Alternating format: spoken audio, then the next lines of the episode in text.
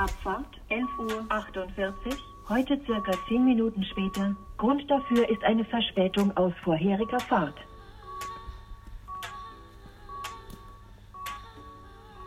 Questi erano l'annuncio di un passaggio del treno e l'abbassamento delle barriere per le macchine.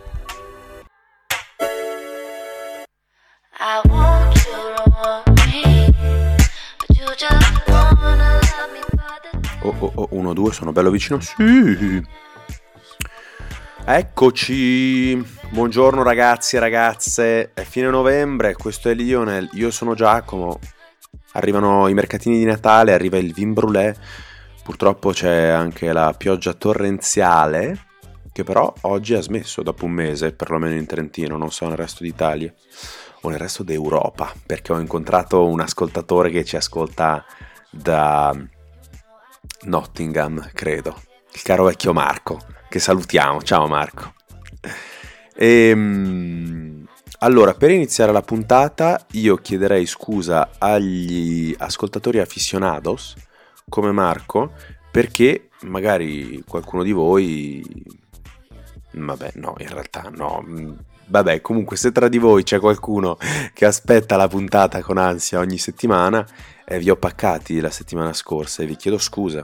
Purtroppo ero all'estero, lavoro, condizioni estreme, neanche un minuto, in mezzo al nulla nella campagna berlinese, quindi non, non potevo fare una puntata come, come Dio comanda, era impossibile.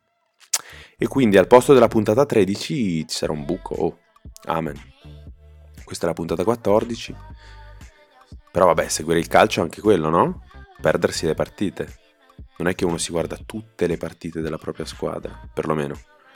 Io no, immagino di non essere l'unico. A volte è un compleanno, a volte hai il lavoro, appunto, a volte hai un'uscita, un ospite a casa a cui non piace il calcio. Boh, la puntata 13 sarà la puntata fantasma che simboleggia questo. Poi, ecco, c'è da dire che è stato un gran peccato perdermi la partita che era Barcellona-Celta Vigo, quella della puntata 13, che sarebbe dovuta essere nella puntata 13, perché è una partita in cui Messi ha fatto tripletta, di cui due gol su punizione. Clamoroso. Ogni punizione che calcia Messi è come cioè non come, però crea la stessa sensazione di un rigore negli avversari, immagino.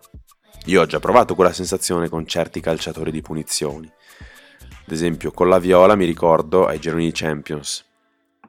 Ci si è trovati, mi pare, due anni di fila, o un anno sì, e dopo, e dopo due anni di nuovo, il Lione che aveva Juninho per Nambucano, era così, sulle punizioni, e purtroppo, più doloroso da citare, Andrea Pirlo quando era alla Juve.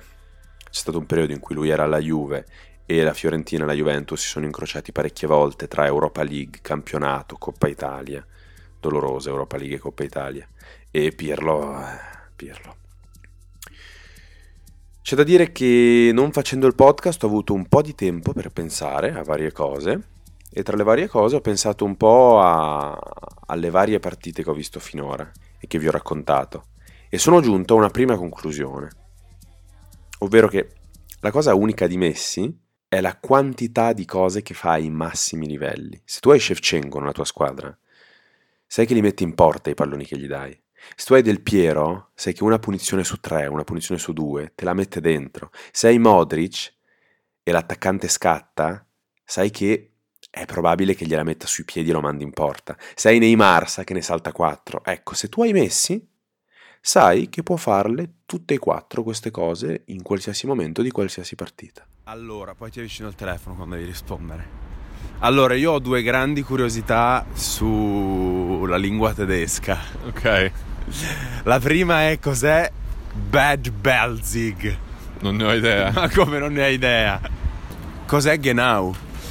Genau è un po' un dire un certo o un volentieri. Ok. No, non volentieri, volentieri è gerne.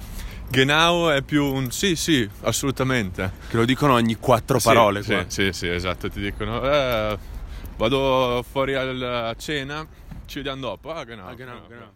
Per darvi un'idea precisa di dove ero, ero a Baitz, che è un piccolo villaggio a sud di Berlino, poco distante da Potsdam. Durante la mia permanenza lì ho scoperto un po' di cose calcistiche anche, tipo che l'Union Berlin è bianco-rossa e l'Erta Berlino bianco-azzurra. Io non so perché ero convinto che l'Union Berlin fosse bianco-azzurra, invece no. Poi ho scoperto delle cose su Messi stessa anche grazie a Gabriele, un amico cultore, scusate, un amico cultore della materia che mi ha girato un articolo della Gazzetta mentre ero esiliato nei boschi.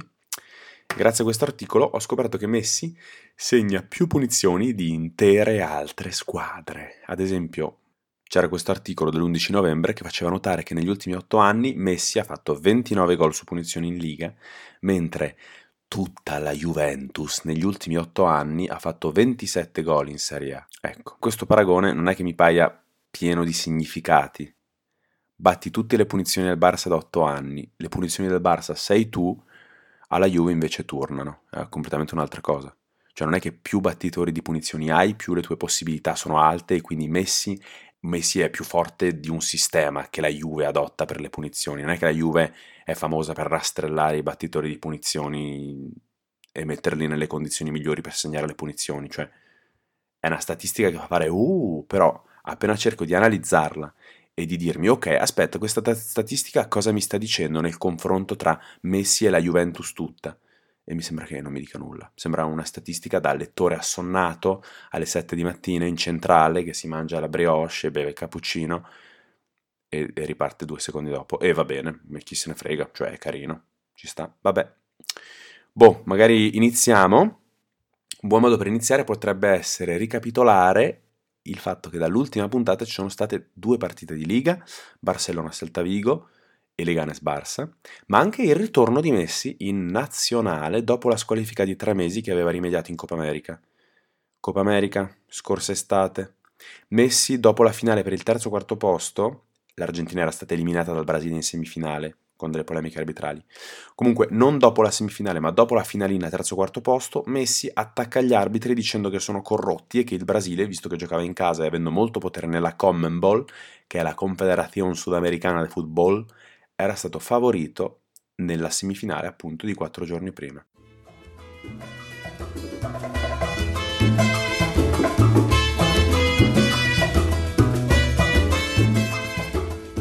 Messi tornava in campo con l'Argentina dopo la squalifica contro i due avversari forse più storici dell'Argentina, ovvero l'Uruguay e il Brasile. Prima amichevole in Arabia Saudita contro il Brasile. Iniziamo dal primo tempo. Nel primo tempo c'è stato un doppio rigore, prima per il Brasile, poi per l'Argentina. E il rigore del Brasile, calciato da Gabriel Jesus, è stata una roba che non ho mai visto. Ovvero Gabriel Jesus, Gabriel Jesus, Gabriel Jesus quello del Manchester City, ha piazzato il pallone fuori dalla porta. L'ha angolato troppo sulla destra. E beh, vedi sta palla mogia che rotola fuori. Poi appunto c'è stato un rigore per l'Argentina, chi li batterà i rigori per l'Argentina direte voi, se ci ha messo in campo, eh, appunto, proprio lui. A essere onesti l'ha battuto abbastanza male, un po' centrale, e Allison l'ha parato, ma non l'ha trattenuto. Messi è stato fortunato, gli è tornato sui piedi e l'ha ribattuta in rete.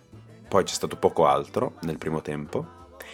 E vorrei segnalarvi Lucas Ocampos, che ho letto un po' in giro a destra e a sinistra essere in grande spolvero nel Siviglia, se non sbaglio, e che in questa partita ha fatto una marea di sgroppate adrenaliniche sulla destra, bello da vedere, anche abbastanza efficace, ha creato dei grossi pericoli.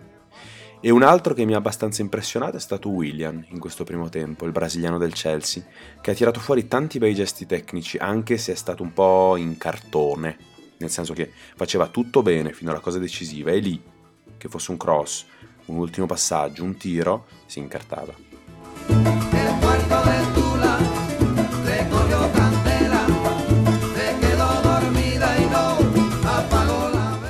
Quindi abbiamo detto 1-0 grazie al rigore di Messi e basta, il risultato non cambierà più fino alla fine e ad essere franchi non succederà più o meno nulla fino alla fine.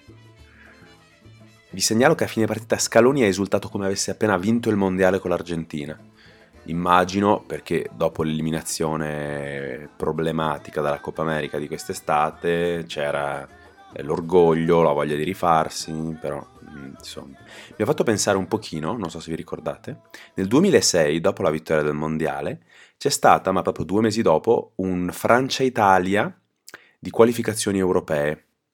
Non so, se sei il Brasile o l'Italia e due mesi dopo perdi con la squadra contro cui hai vinto un trofeo, boh, non dico che, no, esagero, stavo per dire, non dico che ha un buon sapore, non dico che sei quasi contento di aver vinto quella importante e perso quella che non contava, ma boh, quasi, no? Boh, digressione. Il Brasile ha fatto il Barcellona, ha avuto il 66% di possesso palle in questa partita e William ha fatto il Messi, che vi ho detto in cartone in cartone nel primo tempo, però a dire il vero era in cartone perché passava sempre da lui il gioco e in realtà faceva molte cose molto bene, si smarcava, dribblava, lanciava, anche Allison molto bene. E se vogliamo invece tornare a Lionel, Lionel ha fatto parecchie cose degne di nota nel secondo tempo. Nel primo vi ho detto, a parte il rigore, niente di che. Nel secondo ha messo in porto un compagno con un lancio dal limite dell'area, poi ha fatto una delle sue ghost pass, come le chiamo io, ovvero quando è marcato da 2, 3, 4 giocatori, tiene palla, sembra sia impossibile che riesca a passarlo a qualcuno e invece ci riesce e non sai dove ha fatto passare il pallone. Poi ha fatto anche un paio di punizioni, niente di incredibile, ma nello specchio Alisson ha dovuto pararle comunque. E boh, e il Brasile non ha fatto neanche un tiro in porta. Quindi 1-0 qualche occasione, tutti contenti. Poi c'è stata Argentina-Uruguay. E adesso vi dico una cosa interessante. Dove si è giocata Argentina-Uruguay? Argentina-Uruguay si è giocata a Tel Aviv. Torniamo indietro di un anno, 2018. Nel 2018 si doveva giocare un Israele-Argentina. La partita doveva essere ad Haifa, nel nord di Israele, dove c'è una forte presenza araba. Era poi stata spostata questa partita a Gerusalemme, con la ministra della cultura e dello sport israeliana Miri Regev, non so se l'ho detto bene, che aveva dichiarato la capitale di Israele è il posto più adatto per una partita così prestigiosa. Gerusalemme è una città contesa tra la Palestina e Israele, quindi far giocare lì una partita della nazionale israeliana contro Lionel Messi, dicendo una frase così. Sta di fatto che in quell'occasione giocatori argentini e federazione argentina, anche legato a tutte le proteste che c'erano state mentre si allenavano a Barcellona, avevano fatto annullare la partita. Stavolta la partita si è giocata, ma non si è giocata a Gerusalemme, si è giocata a Tel Aviv, il che non è aneddotico. Vi cito una cosa da Wikipedia. Tel Aviv è stata la capitale di Israele dal 1948 al dicembre 1949 ed è ancora sede della maggior parte delle ambasciate straniere presso quello Stato. Poiché la proclamazione da parte di Israele di Gerusalemme come capitale non è riconosciuta da diverse risoluzioni del Consiglio di sicurezza delle Nazioni Unite, e solo un numero limitato di stati ha l'ambasciata in tale città. Le mappe ONU non indicano nessuna capitale di Israele.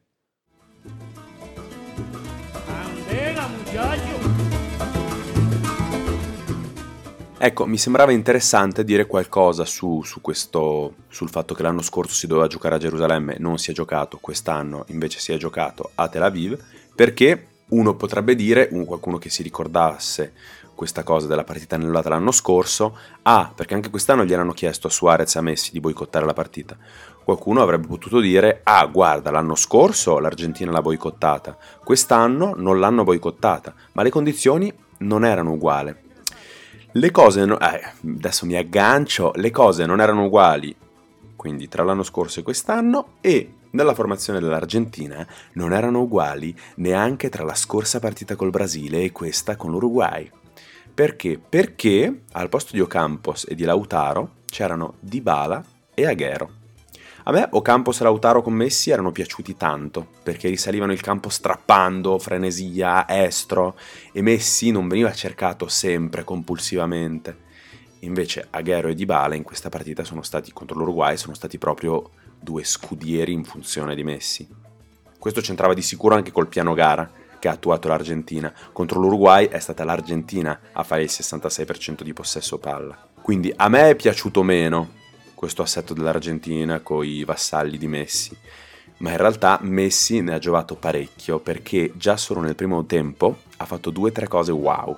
Ha partecipato a un contropiede con un tacco di prima, ha fatto un lancio millimetrico da centrocampo che ha mandato in porta un compagno e soprattutto ha fatto una serpentina che poi cercando online, io cercavo informazioni sulla partita, metti Argentina-Uruguay, la data, e invece che venire fuori ai lights o la partita, eh, viene fuori un video di questa azione qui, di questa serpentina, con la didascalia, l'azione che vale il prezzo del biglietto, guarda cosa ha fatto Messi, fenomenale. In questa serpentina io ho notato una caratteristica che non avevo ancora notato in Messi e che chiamerò letterariamente il morso. Dopo averne saltati due, Messi subisce fallo e cade. Mezzo strisciando sul gomito, però, protegge palla, non si ferma, si rialza, anzi ne scarta un altro e a quel punto scarica. Un'azione ultra tecnica e sporca da vedere, ma soprattutto efficace, non perde palla e crea superiorità. Quindi super Messi, ma nonostante super Messi l'Argentina si è trovata sotto 0-1 a fine primo tempo, perché Cavani ha segnato su assist di Suarez. L'unico tiro dell'Uruguay nel primo tempo, oltretutto. L'Argentina ha avuto qualche occasione in più. Alla fine la partita finirà 2-2 e anche qui il secondo tempo, anche se ci sono stati tre gol, non è stato molto più entusiasmante del primo. Forse quello che dico io del fatto che non è stato entusiasmante dipende molto dal fatto che le amichevoli internazionali siano per definizione poco entusiasmanti. Io non guardo neanche quelle dell'Italia, per dire. Comunque, per noi è interessante perché nel secondo tempo ci sono stati tre gol, due dei quali dimessi, diciamo nel senso che ha calciato la punizione dell'1-1 che Aguero ha messo dentro di testa e ha segnato il rigore del 2-2 al 92esimo. In mezzo c'era stato il 2-1 dell'Uruguay con una punizione di Suarez. Una bella punizione di Suarez oltretutto. Proprio come ti immagini una punizione di Suarez tecnica, di quelle che passano sopra la barriera e si abbassano, ma soprattutto violentissima, velocissima. Il portiere in ritardo riesce a toccarla, ma la tocca dentro la porta, quando proprio sia la palla che il portiere sono dentro. Il portiere salta quasi all'indietro nella porta e la palla è già lì.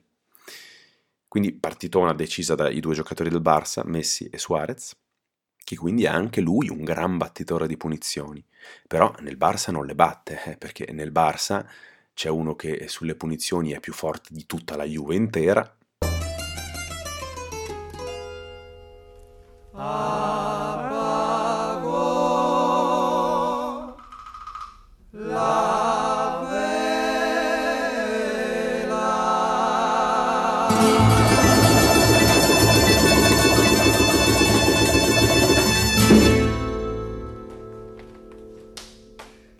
Questo per quanto riguardava le due partite internazionali di Messi. Mi pareva importante, visto che è stato fuori le prime.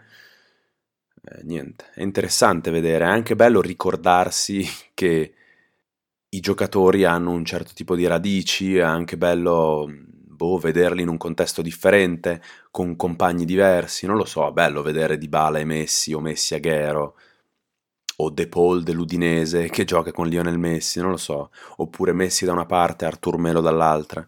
Quello bello, bello, chiaro. Quando sono competizioni ufficiali e non amichevoli è molto meglio. Boh, parliamo un po' dell'attualità e quando dico attualità intendo qualcosa che non sia successo dieci giorni fa. Quindi parlerei di Leganes Barça, che si è giocata a Leganes, Leganes, dirò ancora due o tre volte Leganes, il Leganes, il Leganes, che è il fanalino di coda della Liga con sei punti. E voi vi chiederete, ma Leganes è una città? Sì, è una città e dov'è Leganes? È sull'oceano, una bellissima città portuale.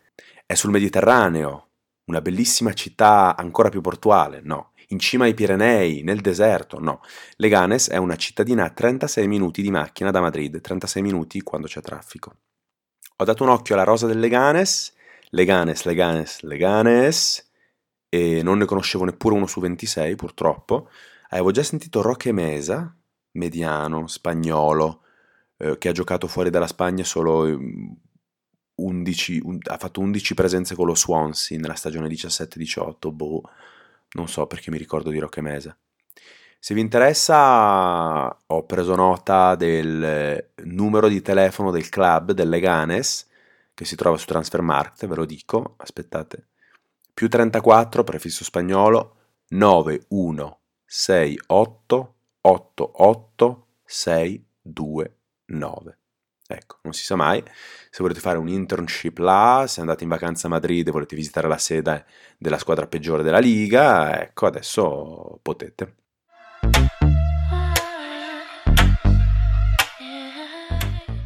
Prima che vi racconti quello che ho visto, ricordatevi, le trasferte quest'anno sono state una tragedia per il Barça. In Liga siamo già a 3 sconfitte e un pareggio in 14 giornate, che io boh, adesso lo dico e mi sento ridicolo perché penso alla Fiorentina e a, che, che, e a Montella che ha vinto solo 4 partite delle ultime 20. Ma no, la Fiorentina, vabbè, niente, beh, mi sto incartando, scusate. Tutto questo per dire che per prepararvi al fatto che il Barcellona ha sofferto anche con Leganes che ha 6 punti dopo 14 giornate. Primo tempo abbiamo un Barça che non fa praticamente nulla, sono un bel colpo di Suarez, gran parata di Ivan Quellar sul colpo di testa di Suarez, e il Leganes invece va in vantaggio, con un bel tiro a giro di Youssef Nesiri, attaccante del 97 marocchino, che prima del Leganes era al Malaga, e oltretutto il Leganes, Leganes, Leganes avrebbe pure un paio di contropiedi per fare un altro gol almeno. Nel frattempo io ho capito perché mi ricordavo il nome di Roque Mesa, perché ha giocato nel Siviglia e soprattutto perché è forte Roque Mesa. E, boh, mi viene in mente Kanté, ma magari esagero, perché recupera, imposta, è un po' in tutte le zone di campo. No, bello, tira anche, ha un bel tiro. Un po' zarro Roque Mesa, però vabbè, è secondario. In campo la partita è stata veramente brutta e noiosa, quindi avevo la mente che vagava un po' e ho notato due cose. La prima è che lo stadio del Leganes è molto carino, sembra esserci tipo un bosco intorno. La seconda è che Suarez e il suo body language mi stanno proprio... cioè mi irritano molto. Ne ho approfittato per chiedere al dottor Goblin e al datore, gli amici che mi stavano offrendo un abbonamento e un divano per guardare la partita del Barça, se ci fosse un calciatore che gli sta particolarmente antipatico. Mario Gozze, la sua faccia e la sua supponenza e soprattutto i suoi capelli da eterno cinquantenne.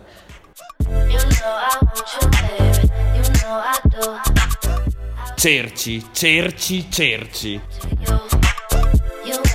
Quindi, si era andati a riposo col Barça sotto 1-0 e mi sono, ah, mi sono, dimenticato di dirvi che per questa partita Valverde ha provato a mettere in campo contemporaneamente Messi, Dembélé, Griezmann e Suarez con tipo Messi trequartista a fare il sole e gli altri tre che gli giravano intorno come pianeti, De Jong e Busquets davanti alla difesa come unici centrocampisti. La ripresa, ok. La ripresa è stata ancora più noiosa e brutta del primo tempo, ma il Barça si è preso i tre punti due calci piazzati impiegatizi, no cose strane, no cose estrose, no cose fantasiose, no. Due calci piazzati, una punizione deviata da Suarez, un calcio d'angolo messo dentro da Vidal. Oh, 2 a 1 con due calci piazzati, Barcellona, gioco assente. Tre concetti che non pensavo potessero essere associati e invece lo possono essere benissimo in questa stagione. Però a noi cosa interessa alla fine? È perché che Messi ha timbrato ancora, perché la punizione per l'1-1 l'ha battuta Messi. Il Barça dopo questa vittoria sta a 28 punti, primo, con Real a pari merito, a pari merito, a pari merito, e Messi come sta? Invece, Messi nel caso non ve ne foste accorti, sta molto bene, perché Messi 4-4 a colpi di punizioni, di triplette, di passaggi illuminanti, in 8 presenze di liga, ha fatto 8 gol e 5 assist. Io quasi non me ne ero accorto. Prima di iniziare questa stagione ero convinto che Messi fosse una macchina regolare, cioè che ogni partita faceva un gol e un assist, un gol e un assist, un gol e un assist, e invece sto capendo, poi vai a vedere se è così in tutta la sua carriera, però questa stagione sto notando che la sua statistica è frutto di partite in cui fa delle fiammate pazze. Partite come quella della settimana scorsa col Celta, ad esempio, dove ha spaccato tutto. E questa secondo me è una cosa interessante. Se mi baso su queste prime otto partite, mi viene da dire che certo, Messi è un giocatore che fa il suo in quasi tutte le partite. Si è visto, segna i rigori che deve segnare, batte le punizioni precise per i compagni o in porta, ma soprattutto è un giocatore che quando vede una crepa nel vetro della partita, ci martella sopra come un dannato. Come si suol dire, Lionel Messi batte il ferro finché è caldo. Per concludere, avrete forse notato, se avete visto la partita con Leganes, se no ve lo dico io, che il Leganes non giocava con la sua maglia bianco-azzurra classica, che è la prima divisa che si mette di solito in casa, ma con una divisa viola. Ecco, quella è la terza maglia del Leganes e la società ha deciso di indossarla per un match casalingo in occasione della giornata internazionale contro la violenza di genere. Per questa settimana io vi ho raccontato tutto quello che avevo da dire, che mi pare abbastanza anche. Se vi sono piaciute le canzoni trovate i titoli nella descrizione della puntata, erano i Buena Vista Social Club, un ensemble cubano, disco storico, e Caitranada, un DJ haitiano-canadese del 1992, quindi 27enne. A 27 anni c'è chi fa album come lui, con Anderson Paak, Craig David invitati, eh? Poi c'è gente che invece fa un podcast autoprodotto che monta su Audacity alle 3 di notte. Ma questa è la vita, no? Quindi, senza rosicare, musica, date un ascolto a loro, se vi va. Se invece volete approfondire l'attualità sportiva, vi consiglio di andare a leggervi quello che è uscito in queste settimane, in questi giorni, sia sulla stampa estera, che, ma più sulla stampa estera a dire il vero, però anche qualche articolo italiano, ad esempio quello di Ultimo Uomo, sulla situazione di Colin Kaepernick, quarterback di football americano senza squadra dal 2017. Perché senza squadra? Perché nel 2016, durante l'inno americano, che viene suonato tradizionalmente prima delle partite di NFL, lui è rimasto seduto. È rimasto seduto in segno di protesta contro l'oppressione e la discriminazione che gli afroamericani e in generale le minoranze etniche subiscono negli Stati Uniti. Immagino ci sia ancora, però era un periodo in cui si parlava molto degli abusi della polizia, di giovani ragazzi morti, della polizia che sparava senza motivi apparenti. Comunque lui, interpellato, aveva spiegato questo stare seduto durante l'inno così. Vi cito le sue parole. Non voglio alzarmi per dimostrare orgoglio per la bandiera di un paese che opprime le persone nere e di colore. Per me questa cosa è più grande del football e sarebbe egoista da parte mia guardare dall'altra parte. Ci sono caduti nelle strade e persone pagate a piede libero che la fanno franca per un omicidio. Noi ragazze e ragazzi ci vediamo la settimana prossima. Il Barça gioca contro il Borussia Dortmund al Camp Nou in Champions League e soprattutto contro l'Atletico Madrid a Madrid rischia di esserci un bel delirio la settimana prossima. Ciao!